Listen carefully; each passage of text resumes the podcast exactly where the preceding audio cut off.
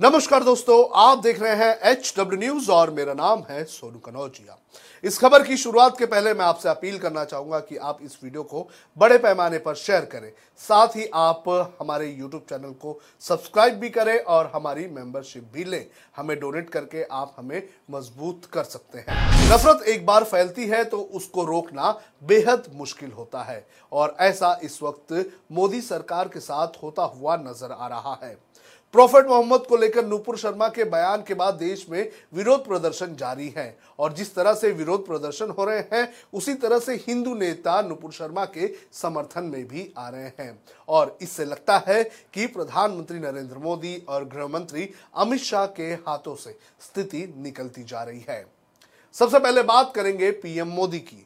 Islamic देशों के बढ़ते विरोध के बाद बीजेपी ने नुपुर शर्मा और नवीन जिंदल पर एक्शन ले लिया है और साथ ही अपने प्रवक्ताओं और नेताओं को कई सारी हिदायतें भी दे दी हैं, लेकिन ऐसा लग रहा है कि PM मोदी की बात बीजेपी के नेता नहीं मान रहे हैं।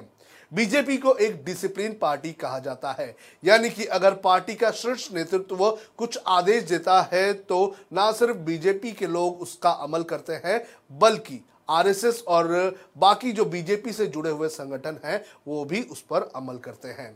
लेकिन नुपुर शर्मा के इस मामले में ऐसा होता हुआ नजर नहीं आ रहा है। नुपुर शर्मा के बयान को लेकर जहां बीजेपी ने किनारा कर लिया है तो वहीं बीजेपी के ही कुछ नेता और सांसद पार्टी की लाइन से हटते हुए नजर आ रहे हैं। भोपाल से सांसद प्रज्ञा ठाकुर ने एक बयान जारी करके नुपुर शर्मा के बयान का समर्थन किया।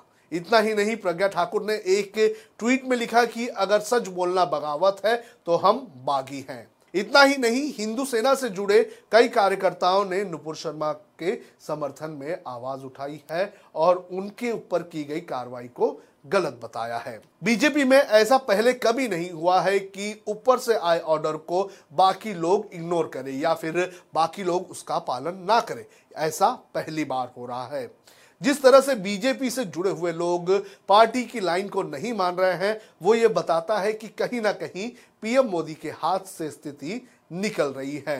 आपको बता दें कि इसके पहले हमने देखा है कि जो शीर्ष नेतृत्व तय करता है उसी लाइन पर पूरी पार्टी और बीजेपी से जुड़े हुए संगठन चलते हैं, लेकिन नुपुर शर्मा के मामले में ऐसा नहीं हो रहा है और ये सीधे सीधे PM मोदी के कंट्रोल पर सवाल उठाने लग चुका है। अब बात करते हैं गृह मंत्री अमित शाह की।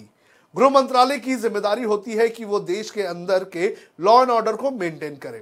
गृह मंत्रालय के हाथ में इंटेलिजेंस विभाग भी होता है जो बार बार देश में होने वाले विरोध प्रदर्शन और दूसरी एक्टिविटीज की जानकारी मंत्रालय से साझा करता है, जिसके इनपुट पर पुलिस को तैनात किया जाता है और लाइन ऑफ एक्शन तैयार किया जाता है। और जिस तरह से कल विरोध प्रदर्शन हुए ये बताते हैं कि कहीं ना कहीं गृह मंत्रालय का फेलियर हो चुका है। अमित शाह को लेकर बीजेपी सांसद सुब्रमण्यम स्वामी ने भी सवाल उठाए।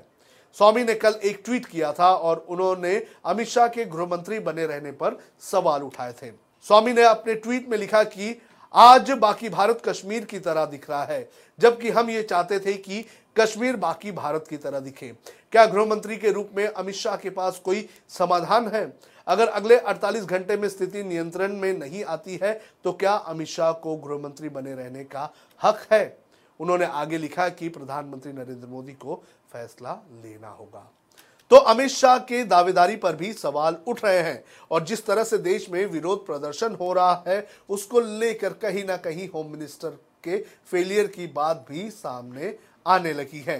सुब्रमण्यम स्वामी के ट्वीट की अगर बात करें तो उनके ट्वीट को सोशल मीडिया पर काफी समर्थन मिलते हुए नजर आ रहा है।